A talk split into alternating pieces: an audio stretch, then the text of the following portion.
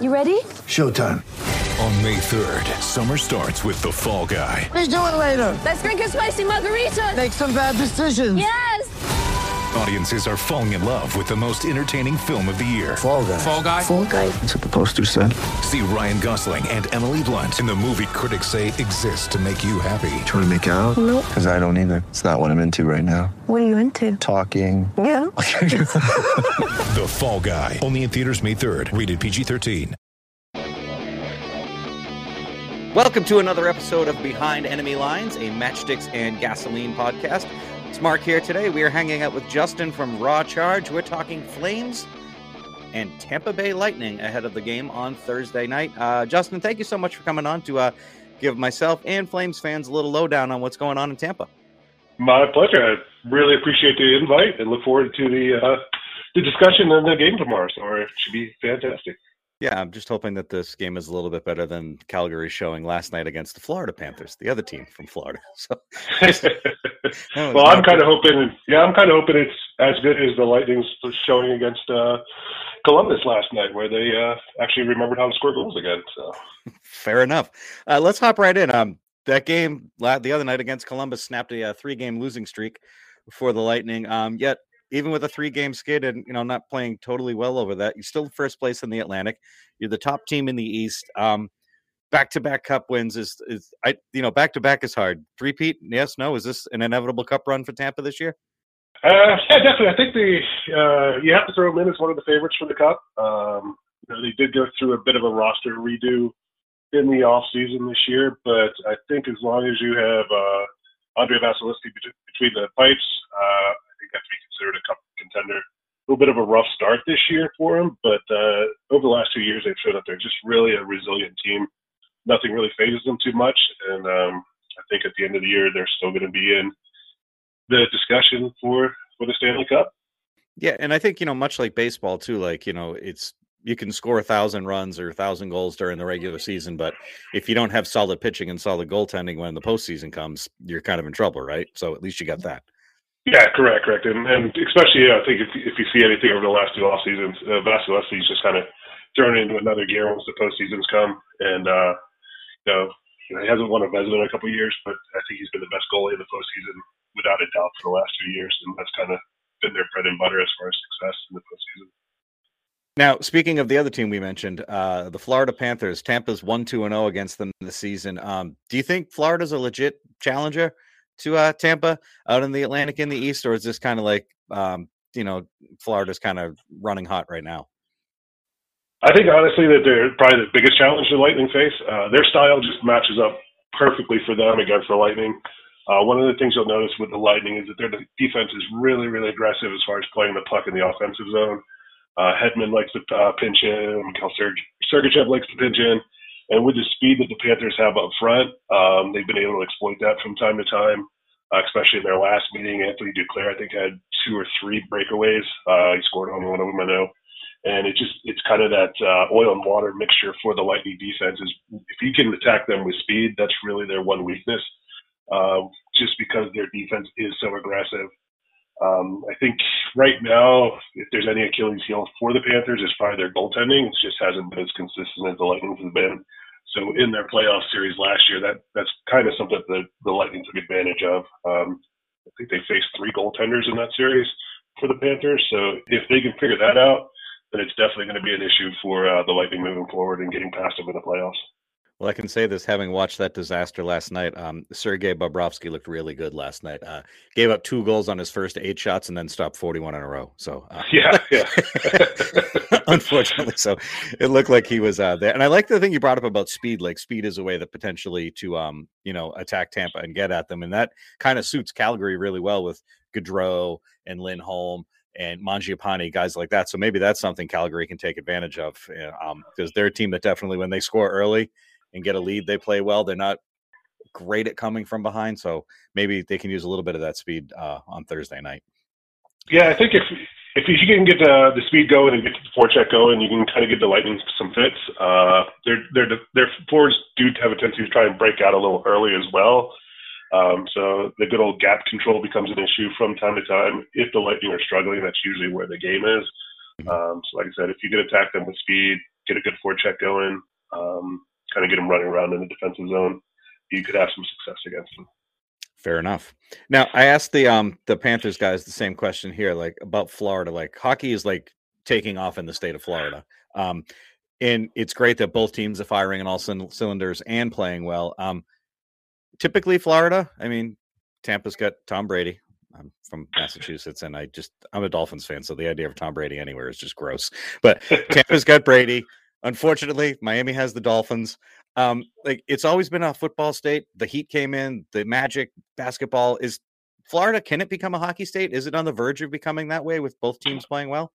Um, I think it can be. Uh, I can't really speak too much towards the you know the South Florida side, but uh, um, you know Tampa really has become a hockey town over the last few years. Pretty much, um, they had the good run. Um, unfortunately for the Flames fans back in 04. Um, I know you guys don't acknowledge that Stanley Cup, but uh, it's because the puck was in. That's the difference. It is. so, but uh, you know they had that first good run there. Uh, then kind of you know, the OK Hockey Group took over. And it was it was a little insane for a while, but once Vinik, Jeff Vinik bought the team, um, kind of reemerged. He made a real good commitment as to far as building into the community, making sure the team was a big part of the, the Tampa community. And you have seen it over the last, I'd say, 10 years or so, really grow into a hockey city. If you go there, there's lightning banners all over the place, um, lightning car flags, bumper stickers, things like that that you just didn't see um, in the early years of the organization. Uh, now you're also starting to get the that generation of kids that grew up watching the Lightning, grew up watching the Panthers, that are you know starting to hit the uh, NHL now. Um, I know like the Hughes brothers, Jack and Quinn, were born in Orlando. Probably did most of their you know young career up in, in Toronto, but you're starting to see players like that. Uh, Chase Priskie for the Panthers, you know, he was a born and bred South Florida kid. Uh, he's the first one to play for the Panthers. Um, the um, Ducks just drafted a kid who was on the uh, U.S. under 20 team, uh, Sasha Pastujov. Um, born in Bradenton, which is right outside of Tampa. And then in, in training camp this year, uh, the Lightning had a kid from Clearwater. Uh, he talked about growing up watching the Cup team and you know being a Lightning fan his entire life. So that that kind of growth is what you're starting to see down in Tampa, um, where you're getting the second, third generation of, of hockey players. It's not the guy who moved from New York was a Rangers fan and then became a Lightning fan. You know, it's, it's kids that have grown up as Lightning fans. Um, yeah, and they're now taking their kids there. So yeah, no, and I think that's what's great about hockey is you're starting to see it grow. Like um, you're getting, you know, kids being drafted from Florida, from California, places like that, as opposed to, you know, everyone being drafted coming from Toronto or Red Deer or Edmonton or even place, you know, Massachusetts, New Hampshire, Michigan, stuff right. like that. It's kind of cool to see the game grow.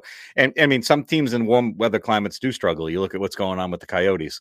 Um, so I think it's good to see some warm weather teams playing well. And also doesn't help. I mean, you know, was it three cups in 17 years? It's not a bad run either. You know, that helps. Yeah, yeah, that's a pretty good run. You know, that was always the thing. You know, once once they, you know, put a successful product on the ice, you know, they'll show up. And um, you know that's what Vinik believed, and uh, and he's been rewarded with that really with just the way the attendance has gone down there. So and just you know how much people really have grown that game down there. So you know the lightning clinics and going to schools, and you see a lot more roller hockey and stuff like that, probably just because of the climate and you know it's not easy or cheap to afford ice in, in, in Florida. Although the rinks have grown, there are a lot more leagues down there, but uh, yeah, just the whole love of the game has really grown down there. Well, it's funny you mentioned roller hockey. I don't know how old you are, but I remember when ESPN two was like a thing, and they had that um, I forget what it was called, but it was like the outdoor hockey league, and it was oh, like oh yeah, yeah, roller hockey. yeah, I just remember the penalty shots where you you fire the penalty shot on, and then the entire team would like collapse on the goal, kind of like soccer style. So, yeah, I remember yeah, watching those on the old ESPN two late at night. So. I remember if I if I remember correctly, was that was that in Orlando? Did they do that? At, was that I in? think California? there was I think there's California. I think there's an Orlando. I think there's a Florida team. Um, yeah. I don't think Tampa Bay had one, but uh, yeah, there were. Uh, there were. I just remember the Florida teams. So Long Beach cool. had one for some reason. Yeah, I remember, yeah, I remember Long Beach. Yeah, I remember yeah. you just watch and be like, "Wow, everybody's beautiful at this hockey game." Um, so, flipping from that, um, at some point, you know, teams their run ends, right? Players get old, injuries pile up. Um, is there a finite window with this version of the Lightning? Like, do they have like a another like you know two to three year window, or is this you know can this success be uh, sustained?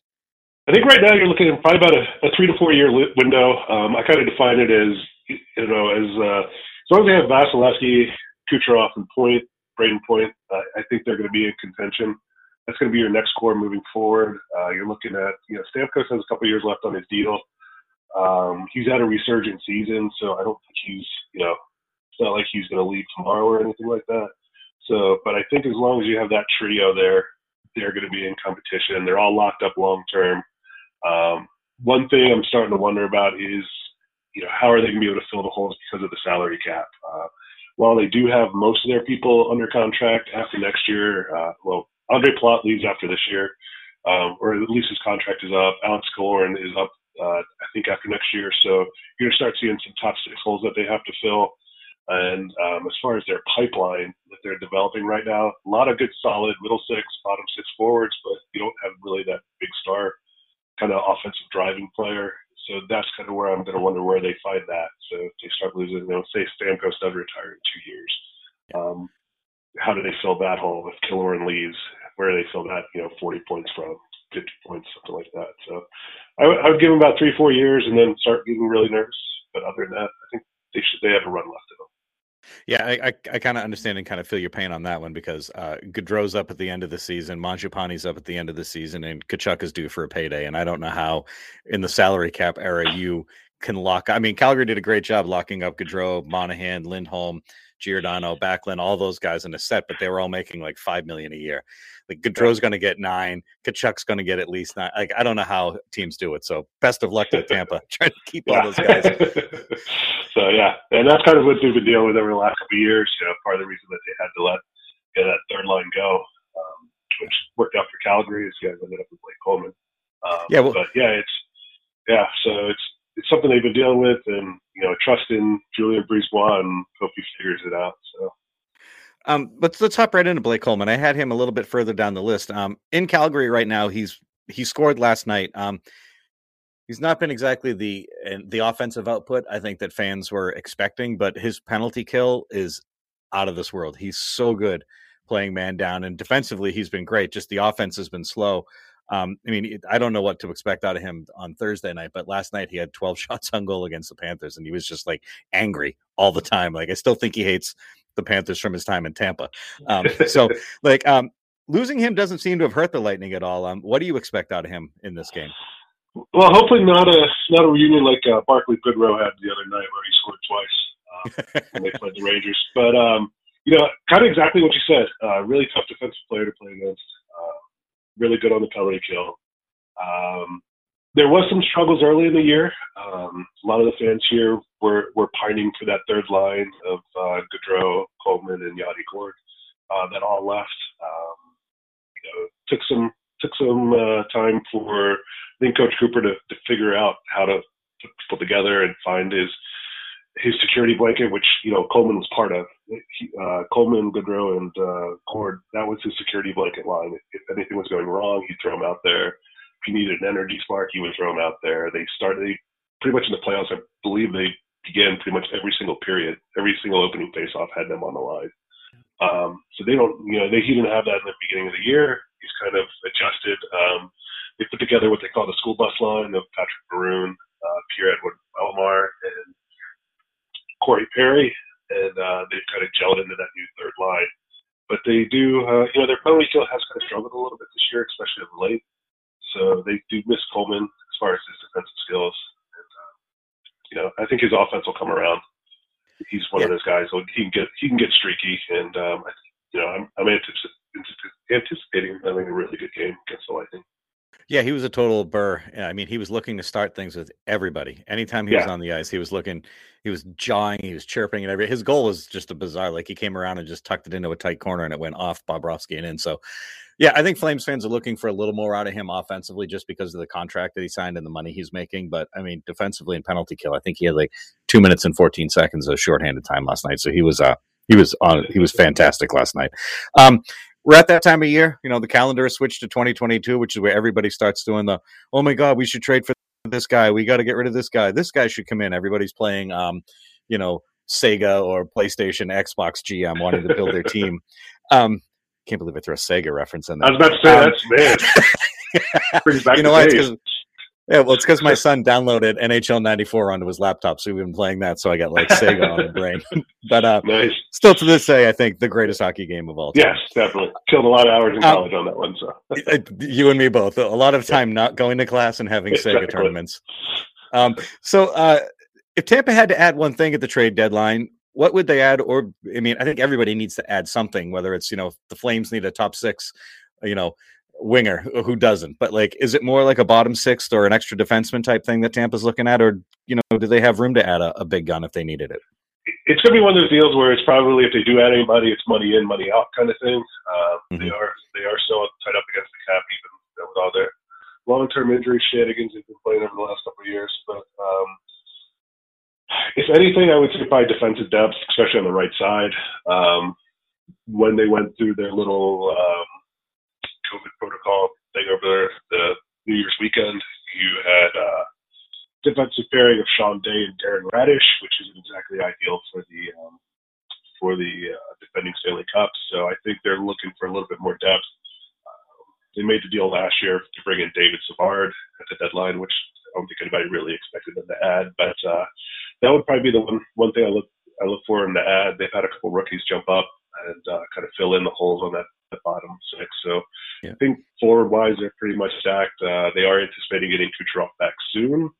Um, I know one of the beat writers kind of floated the idea that uh, a roster move they made today may indicate that he's ready, but I think he's still probably two or three games away, probably about a week away before. taking That's a shame. To the ice. Yeah, I know. Breaks your heart, doesn't it? it does.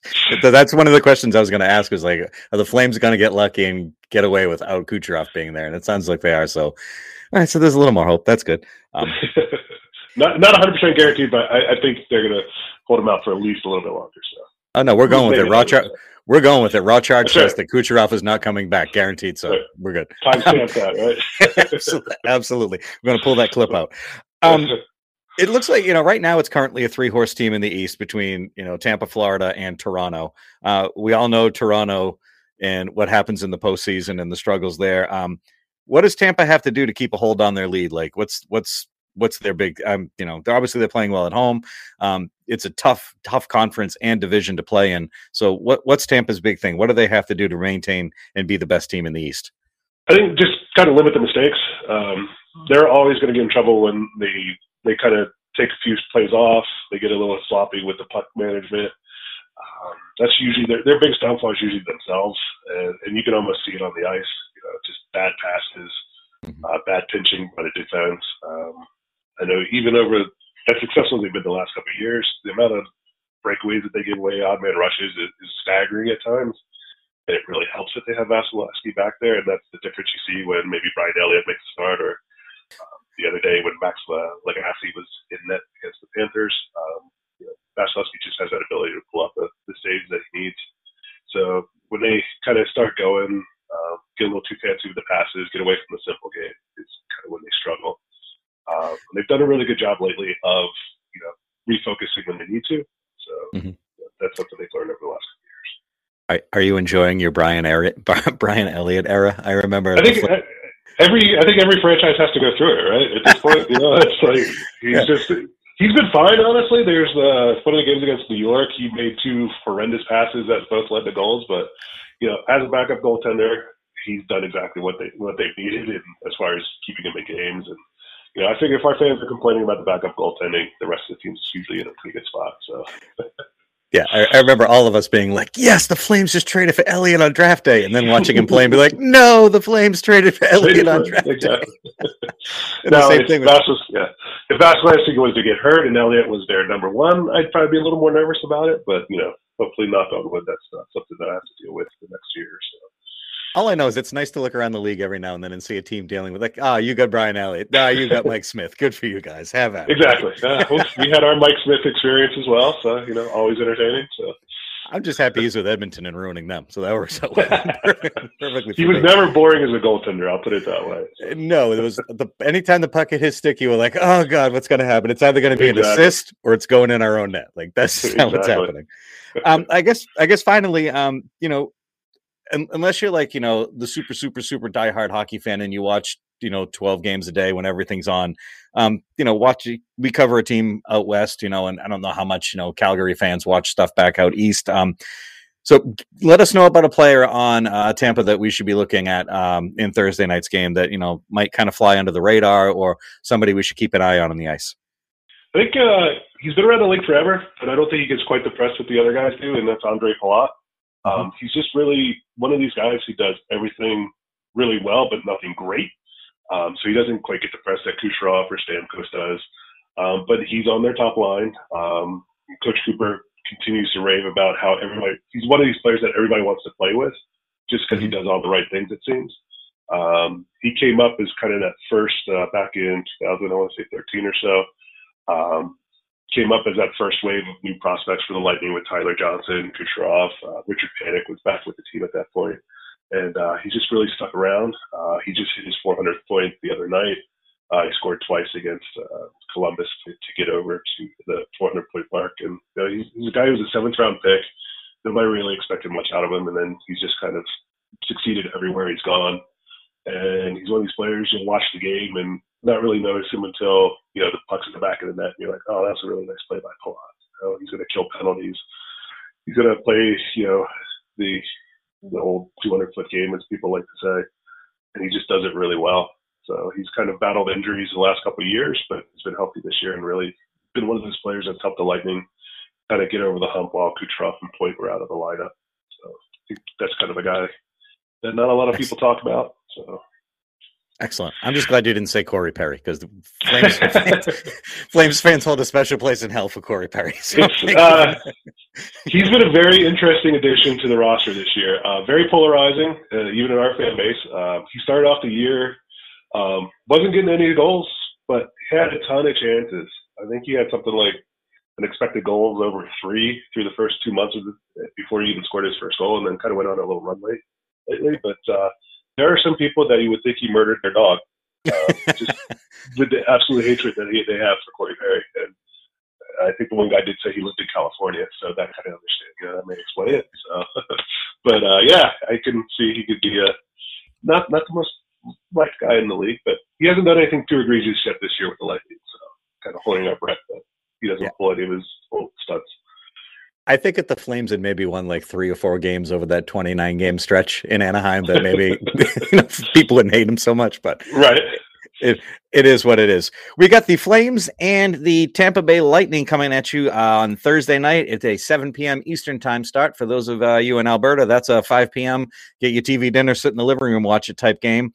Uh, the Lightning uh, crushing it at home, 11 3 and 3. Um, Calgary 13 5 and 2 on the road. So um, this could be a pretty good matchup. I'm hoping that Darryl Sutter kind of uh, gives the Flames a little little kick in the rear after their performance in uh, in Florida the other night in sunshine to uh, kind of or sunrise. I apologize to get them uh, moving as they come into Tampa because this is not going to be an easy run. I mean, Calgary's got to go through. You know, they started with Chicago. That was easy. Now you got Florida, you got Tampa, and you've got um, Carolina. So, not an easy four game trip. Uh, Justin, thank you so much for coming on and enlightening us on the Lightning today. Very nicely done. I appreciate that. And uh, thanks for having me on. No problem. And hey, at least tonight or Thursday night, there'll be instant replay and there's no Martin St. Louis. so there's two things right out of the way that don't that, that don't matter in this game. Inconclusive. Call the ice dance. uh, there's actually a guy at, there was a Flames game. Someone took a picture and posted it. He had a jersey that said "oh" it said "04" on the back, and the nameplate said "it was in." So I was like, I don't know why you would spend a lot of money on that just to keep remembering it every time you put it on. Exactly. Whatever works for you. Um, if right. you enjoyed this podcast, you can find us on Google Podcast, iTunes, and Spotify. Just search up Matchsticks and Gasoline. You will find episodes of Behind Enemy Lines, The Tinderbox, and Mark and Michael's Musings. Flames and Lightning. Thursday night, 5 p.m. Mountain Time start. Justin, thanks again for coming on, and we will catch you next time on Behind Enemy Lines.